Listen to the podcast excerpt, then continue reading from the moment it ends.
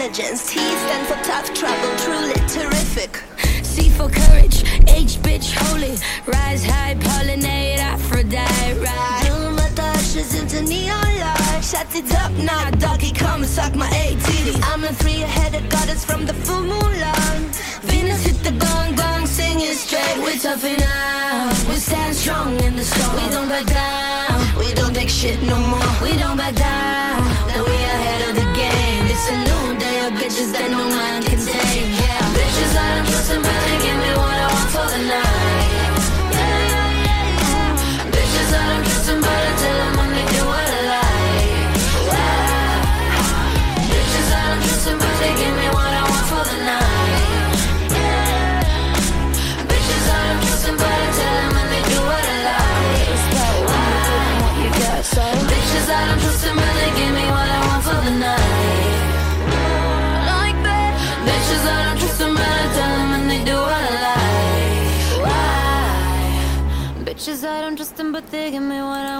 Welcome, patrons, to another episode of the Mae Young Classic. It is episode 3 of the Mae Young Classic 2018, and Michael Cole starts us off by welcoming us to the Fabulous Moolah Invitational. He is with two people who he doesn't care to give time of day to. I still don't think you should have the first voice you hear be a man, but maybe that's just me. It's Sparkly Silver Day today if you're a woman. Kaitlyn, aka Celeste Bonin, is a 31 year old from Houston, Texas, and best friend of AJ Lee. Kaitlyn is a former Divas champ and winner of NXT Season 3. Kaitlyn has been working as a fitness model and owns the clothing company Celestial Bodies. It's a nice play on the name. And Kaitlyn has always been very built, but she's really turned up the bodybuilding aspect of her appearance as of lately, uh, also sporting a nice wicked arm tattoo. Uh, of course, you know Kaitlyn's probably the most well-known member of the uh, of the Mae Young Classic this year, uh, and great to see her back. But we're gonna see what uh, what happens. She is up against Kavita Devi, who is a 31-year-old from Malvi, Julana, Indi, or Jind district, Haryana in India. I apologize to any of our Indian listeners. Um, I'm sure it's hard to say our shit, our crazy shit too. So apologize. Uh, she's only been wrestling for two years after graduating from Great Khali's School and Promotion. She is signed with NXT and was in the Women's Battle Royal at WrestleMania 34. Uh, Kavita was in the Mae Young Classic last year and wound up losing. Kayla Braxton doesn't have any time for your one fall bullshit, as Kaitlyn returns to WWE TV. Kind of. Ring gear, which I really like. Um, she's still showing up them titties though, but that's kind of to be expected with her character and the fact that she paid good money for them. Um, she, it's, she's in much much better shape than she was. Not that she was in bad shape before, but she, like I said, she's become a bodybuilder now, so her face reflects that. There's just no fat left on her face at all. Um, so it gives her a little bit more of a chiseled appearance, uh, but she's still a beautiful woman. Uh, and of course, you know her her body is. I mean, she was a fitness instructor, so it makes makes a lot of sense. But uh, but yeah, the bodybuilding aspect of it really shown out. She actually seems to have toned it down a little bit for her in ring return, um, but that's that kind of makes sense because bodybuilding is not really about um, endurance. It's more about you know building up muscles and and the appearance. So obviously, you know, she probably changed her her changed up her routine a little bit to get a little more endurance because you have you gotta have gotta go for a while on a ring. Uh, Kavita looks great, and her in-ring gear makes me happy. Two Indian dudes are in the front row. Don't know who they were. Sorry, Kavita, but there's no way you're making it past Kaitlyn here. A welcome back chant breaks out, and Cole claims he humiliated a bunch of women during NXT Season 3. So I guess it's a step forward, maybe, but he doesn't really. I don't know. It, it felt so hollow. Uh, but we start the match off, and Kaitlyn is just straight fire. Uh, she looks way better than when she left, which is kind of crazy to say because she hasn't wrestled since leaving. She's only ever wrestled in WWE. Pull over the two ladies that he's with, and Kaitlyn's ass crack is trying to escape while Kavita shows how much of a powerhouse she is. She's just, you know, I mean, not that Kaitlyn is is has weight a lot of weight to her, but it's still it's it's impressive to see you pick up somebody with ease and kind of throw them around. Uh, Kaitlyn gets a huge shoulder tackle, and they really need to put Kaitlyn on TV again. She looks better than ever. A spear puts Devi away in a rather quick match. Uh, Cole asks if Kaitlyn would be the Cinderella story of the tournament. No, no, she would not. That's not what a Cinderella story is, you clod. Cinderella story is like when the 16 seed winds up winning the whole tournament. That's a Cinderella story because they've got everything working against them, and you know that would be if Kavita Devi won this tournament. That's a Cinderella story. A former Divas champion and somebody who was on WWE TV and and had you know has the amount of skill that she has and everything. That's not a Cinderella story. Uh, that's literally like um, her being the New York Yankees winning the World Series. It's not a Cinderella story. Fucking moron. Uh, oh, moving on to our our next matchup. Toni Storm is a 22 year old from Auckland, New Zealand. She is a former AAW, BEW, X, or WXW, and Progress Women's Champion, a SWA World Champion, a IPW Australian Women's Cruiserweight and Hardcore Champion. Uh, she is also currently an NXT UK superstar. Toni should have won the Classic last year, but she's got another chance to, to do it this year. Her opponent is Jinny, who is a 28 year old from London, England. She is a former Rev Pro British Women's Champion as well as the current Maiden of Chaos, Progress Women's, and South Coast Queen of the Ring champion. Jinny actually beat Toni Storm for the Progress Women's Championship back in May, ending Toni's just over year long reign as the first Progress Women's Champion. Jinny Couture is billed as a fashionista and former model, but she is so much more than that. This chick can go. Uh, this this match I was really interested in uh, because these two do have obviously the past. They've worked together before, and yeah, I mean Toni Storm is is fantastic. She's one of my one of my favorites, in here obviously everyone knows you know Jason is a huge fan of her as well. He was sold on her during last year's Mae Young Classic and has just continued to to have his admiration grow, uh, as well as his penis every time he sees her.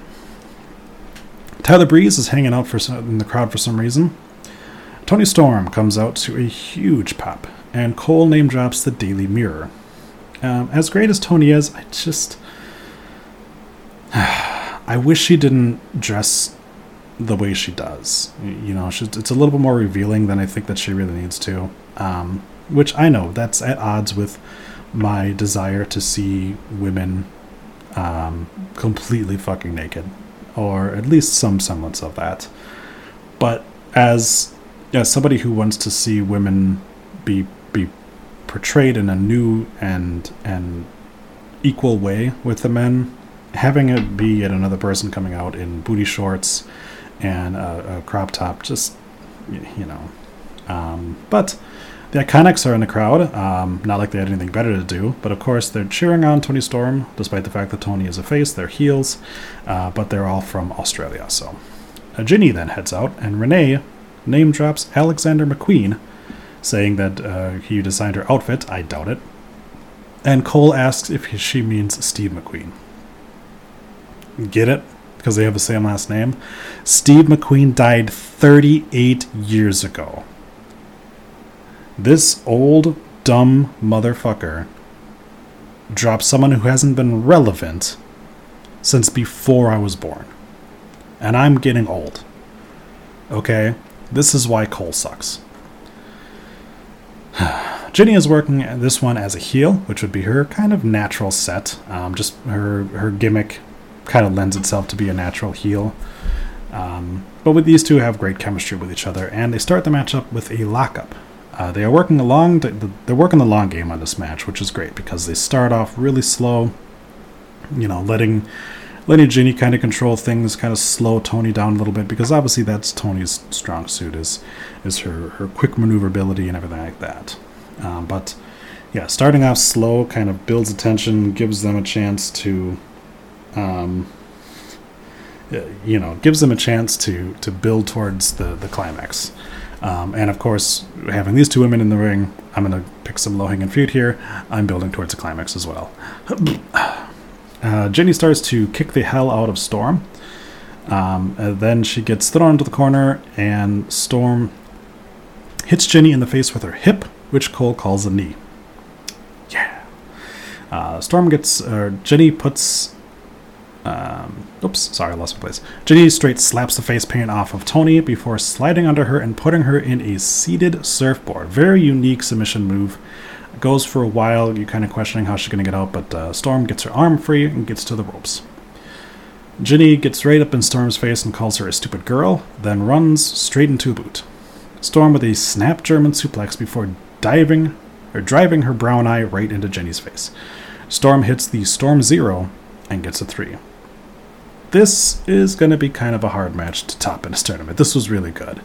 Um, these two, like I said, had just this great chemistry with each other and continue to show, um, you know, what what we can expect to continue to see from from the women in this tournament. I was I was impressed with this. Uh, sucks that Jinny's out, but she is signed to, to NXT UK, so we'll see more of her. Our third match, Karen Q is from Queens, New York. She is a former ECWA Women's Champion, VPW Women's Champion, and winner of the inaugural Greatest Rivals Round Robin tournament in WWR Pro. Xia Li is from China. She's only been wrestling for two years, and she was one of the seven Chinese athletes who WWE signed in 2016. She, if I remember correctly here, will be the second person to debut on WWE TV from that, that group. The other one, of course, being Tian Bing. Kind of odd to put the two, not I, I can't say the two because there's other uh, Asian women in this, but to put two of the Chinese women against each other in the first round. Um, but whatever, you know. Candice LeRae and Johnny Gargano are shown in the crowd, you know, because we're bringing out all the stars.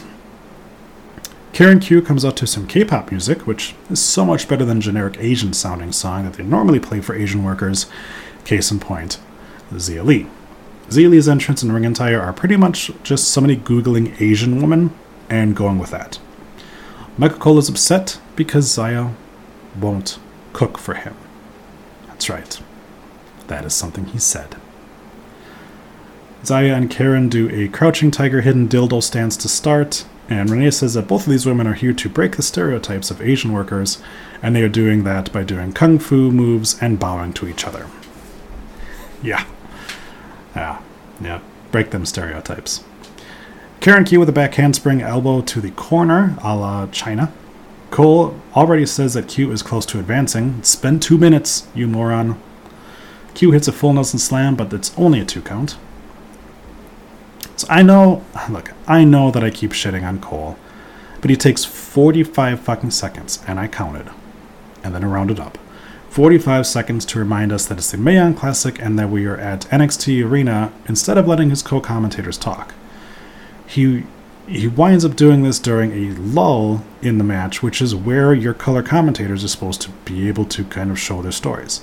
And this is the problem is he's the veteran of this group and you know he keeps stepping on Renee and uh, and Beth because of the fact that they don't quite have the timing down yet. They're both very fresh on this and everything like that. This is where he needs to be like, now you tell your story because there's nothing going on in the match, and when it's done, there should be something going on in the match again, so I can start going on again. Uh, but he's a dumb prick. So um, at this point, and I, I guarantee I misheard it, but I'm pretty sure Cole said that the ref's name is Aubrey Edwards. Is her name Aubrey Edwards? Because that can't be right. So now I gotta Google this. Alright. WB ref Aubrey. I don't know if that's right. WB ref Aubrey. Aubrey Edwards. Oh, see, Edwards makes so much more sense than her last name being a racial slur. That's good. I was I was I was worried for a second there. Q misses the frog splash and hits a spinning uh, axe kick for the win. Um, not a great finisher because the axe kick landed on the back, um, but a decent match all around. We get a polite applause from the crowd, and then they reshow the back kick.